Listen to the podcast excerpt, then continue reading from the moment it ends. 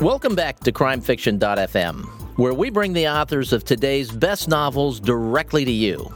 I'm your host, Stephen Campbell, and I'm here with Gary Phillips, the architect behind the really fun new pulp novel, Day of the Destroyers. Gary, welcome. Thank you, Stephen. Thanks for having me. This is a fun project. First, the the book itself, or it, this series of stories that all kind of fall together and, and become a novel. It was a lot right. of fun to read. It, it was it, it sort of was like reading something that you would see on the screen in a James Bond movie. It was really well, fun for well, me. I hope so. good. Well, good. I, I really hope so. Uh, that was certainly the. Uh, I think that was the effort that uh, I was going for, and and Joe uh, Gentile, who's a uh, head of uh, Moonstone uh, Books, uh, and I were both trying to achieve. I think with this effort. Day of the Destroyers uh, came about uh, because of a uh, real uh, historical incident. This had to do with uh, Major General uh, Smedley Butler, a very highly decorated soldier. And uh, he testified in 1934 uh, to a congressional committee that he'd been approached by, uh, shall we say, uh, moneyed uh, interests uh, of the more uh, right wing variety Mm-hmm. who were displeased with the uh, direction that uh, President uh, uh, Roosevelt, Franklin Delano Delano Roosevelt was taking the country, and would he be interested essentially in, in backing a coup, in uh, in in uh, training and leading uh, armed uh, uh, armed men to uh, overthrow uh, the United States government, and this has become known as the business plot and in fact has been uh, uh, used as a, a, plot device in several novels from the past, and even a, uh, a three-part uh, episode of uh, City of Angels, which was an '80s uh, TV show about a private eye set in set in the '30s in L.A. Mm-hmm. So anyway, so this so this story, possibly apocryphal or possibly not, has existed for some time. And I thought, man, that you know, that's uh, if that's if that's not pulp, I don't know what is.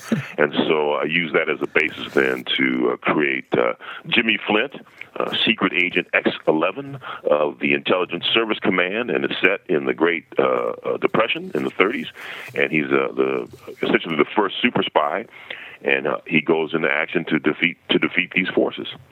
And I have to say, as a reader, I love Jimmy Flint. He's a fun to guy to read about.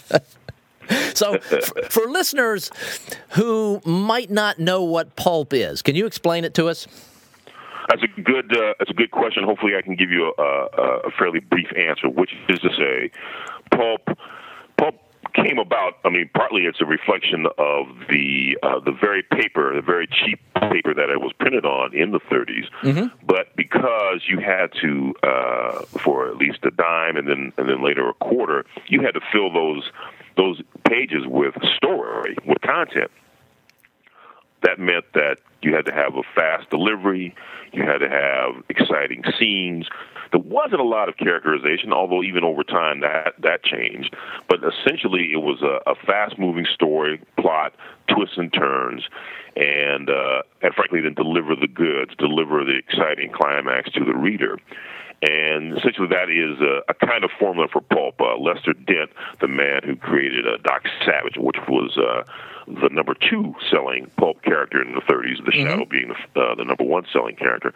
Uh, Lester uh, Dent, you can you can sort of Google or uh, listeners can Google Lester Dent's. I think it's his ten rules for writing. A, yes, that is a uh, fabulous little piece there. That 10, 10, rules for writing from Lester Dent. Exactly, exactly, and uh, and I guess he used it as a formula for short stories, but it, it certainly you could expand upon it, or it, it has been expanded upon for the novel as well. But essentially, that's that's kind of pulp, which pulp uh, and what we did, I think, in our effort in Day of the Destroyers, while each story doesn't, uh, each story has cliffhangers in it.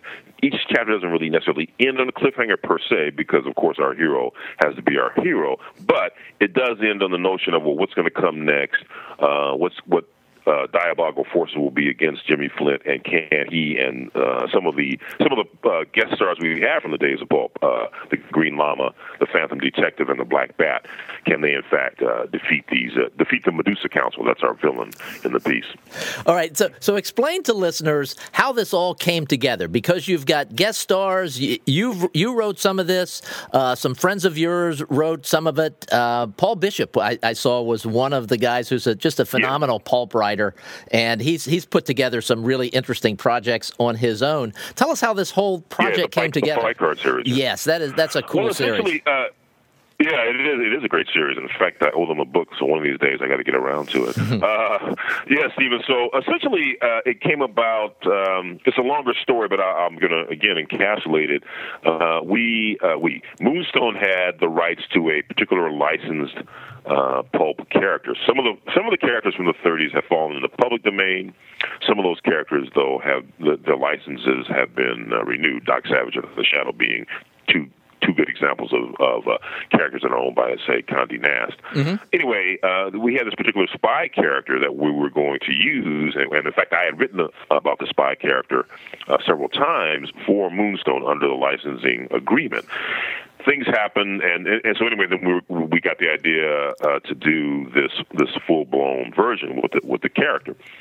Uh, and uh, and after I pitched it to Joe, Joe said, "Cool, let's do it." We assembled our writing team. I did a kind of mini Bible, etc. And as it happened, as the, literally as the stories were being written and some of those stories were being edited, things happened and the, the licensor uh, plucked the character away. But we had all these great stories, and you know we didn't want to see them go to waste. What we really just need to do is uh, create a different uh, super spy character, mm-hmm. change around a few things, and other than that, keep keep going. So that so that's really how it all came about. Um, once we lost the uh, license, we said, "Well, look, we've got some great stories here. We got to we got to get this. We got to see this thing to print." And uh, and we kept going. So really, uh, but it's a testament to that. You know, the fact that Joe and Moonstone is a company where it's it's just big enough where we can get the book out there, of course, in, in stores, uh-huh. but also not so big that we could make that sea change in the middle of the project.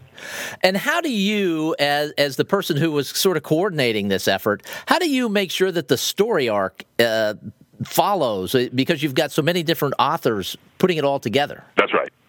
I guess in a certain way, and I suppose to to maybe the uh, the resentment of some of the writers, I did apply a, a bit more a bit more of a heavy hand uh, in editing this uh-huh. book than I might have in other books, uh, because as you said, you want to have a certain consistency, of course, in terms of just how the characters described or the characters are described. Because we got, of course, not just uh, Jimmy Flint, we got his uncle uh, Jack Flint, we've got uh, uh, Kara Eastland of course, our intrepid uh, girl reporter, and uh, you know, several other uh, other characters who show up in several of the stories. So we want to be have a consistency, of course, among among those characters, as well as then, as you said, I mean, there's an overarching plot about him defeating uh, the machinations of the of the Medusa Council, and then particularly.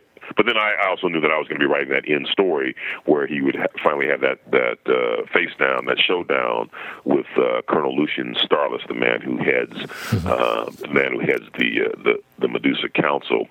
So in that regard, it helped that, of course, that helped that, of course, that the, the writers all in the book, Paul Bishop, who you mentioned, Jeri Westerson, uh, Ron Fortier, uh, Adam Lance Garcia, etc., you know, are all uh, adept hands at uh, at this at this businessman. So when you got the when I got the stories in, it wasn't a wasn't so much a question of editing in terms of content per se, but more about uh, nuances and adjustments to just make sure that it flows from story to story. Mm-hmm. And when you said earlier that you you you wrote the Bible for this, and presumably you sent that out to everybody, the Bible being like character descriptions, things like that, was there also a, a specific plot line that you wanted them to follow for each individual chapter?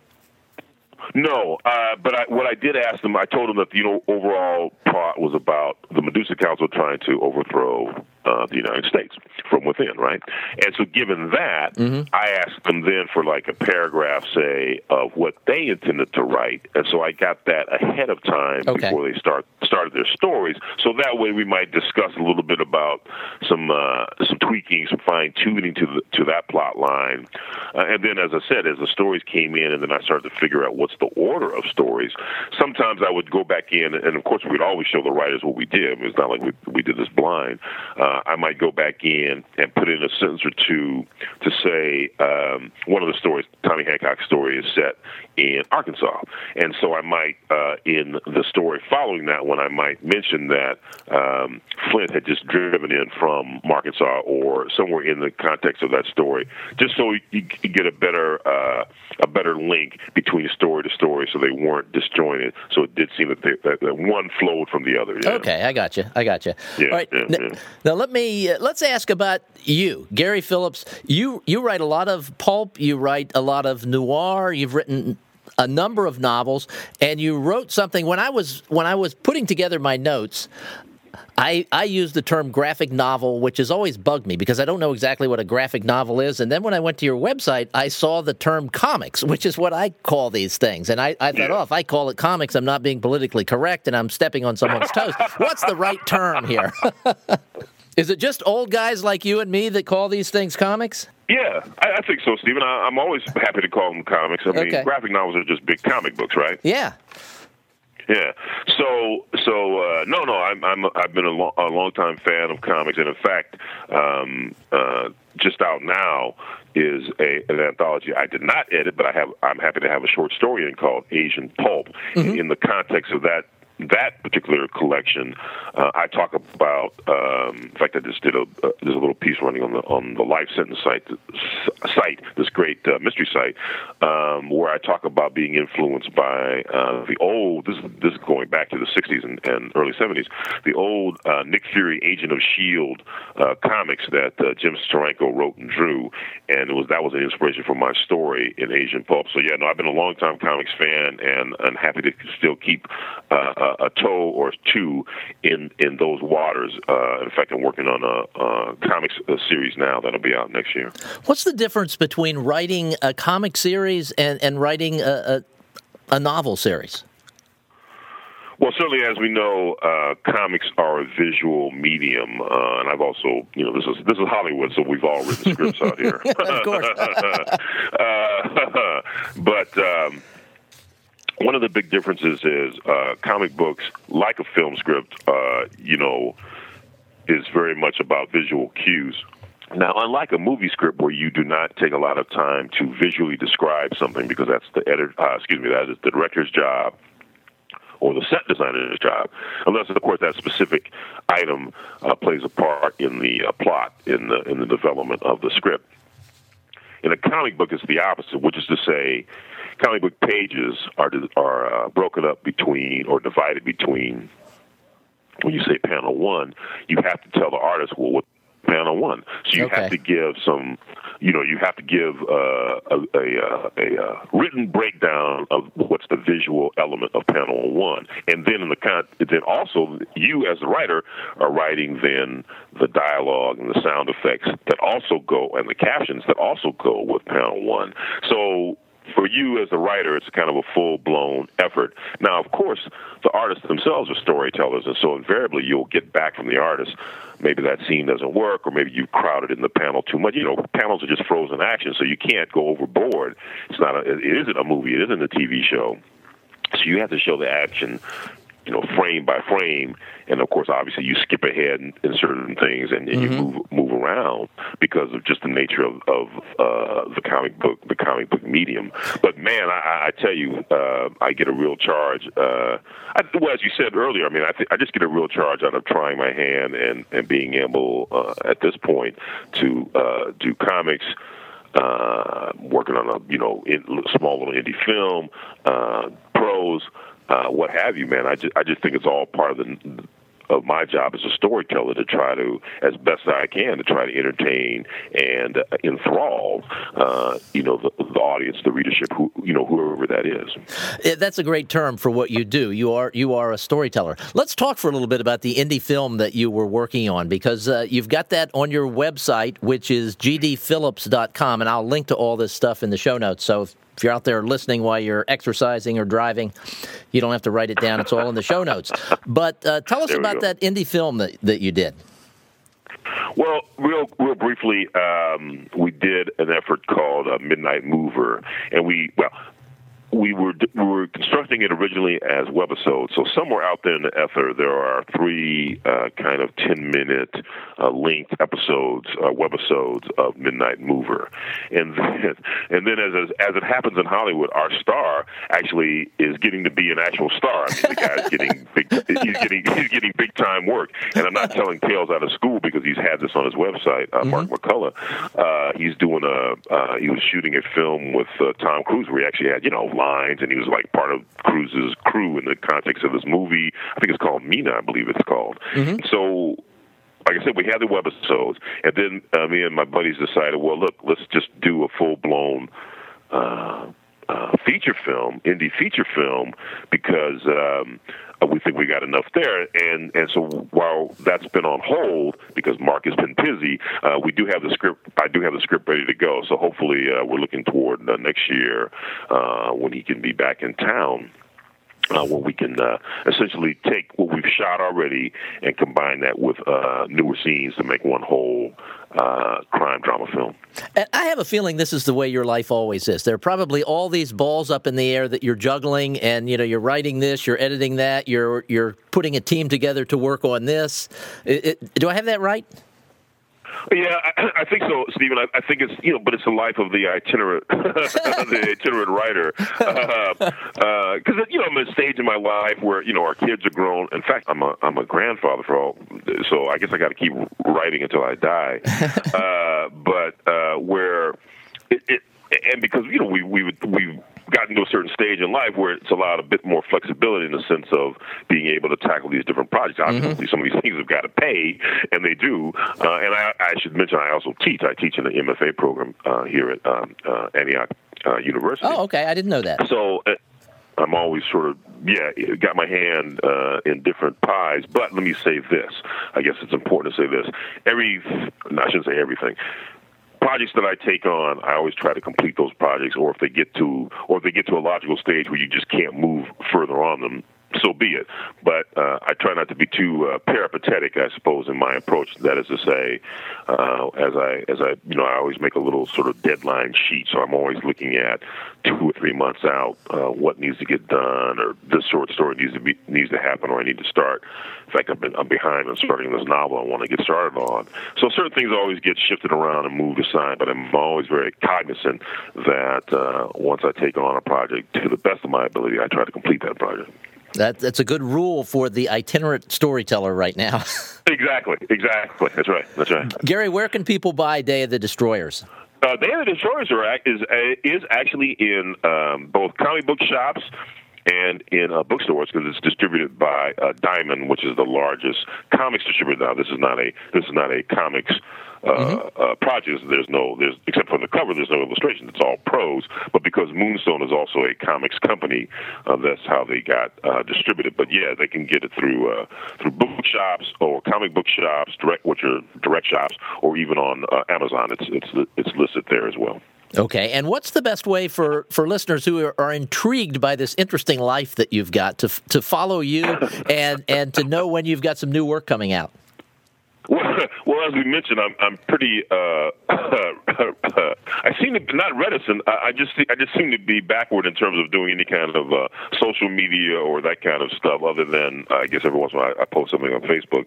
Um, but I do have a website, gdphillips.com, and and it's actually uh, I, just as I say this, it's fairly up to date. Uh, even uh, even as we speak, I just put up a couple of uh, of new posts, and uh, my wife my wife again is the technical genius so she's the one that helps. Uh, she's the one that really maintains. And so, uh, yeah. So generally speaking, uh, up on my website are, are usually uh, uh, whatever's new or some interviews, things like that. So yeah, that, that's usually always up there.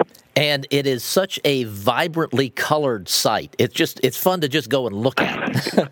yeah, just well, you always you know, see, you got to have those primary colors. You want those things that pop out at people. Yeah, and, and the cover for Day of the Destroyers pops out. That's a that's a beautiful oh, cover. Yeah, no, I, yeah, yeah. Fernando did a great, a great job, man. It was a wonderful job. Yeah, it was really, uh, really, uh, very pleased. We're all really pleased with the cover. Gary, thanks so much. This has been fun. Stephen, thanks for having me, man. It's been a pleasure. This is Stephen Campbell for CrimeFiction.fm. You can find us on iTunes and on the web at www.crimefiction.fm. If you are an iTunes listener, please subscribe and give us a rating or a review. Those help other readers find great new books like Day of the Destroyers by Gary Phillips. Thanks for listening.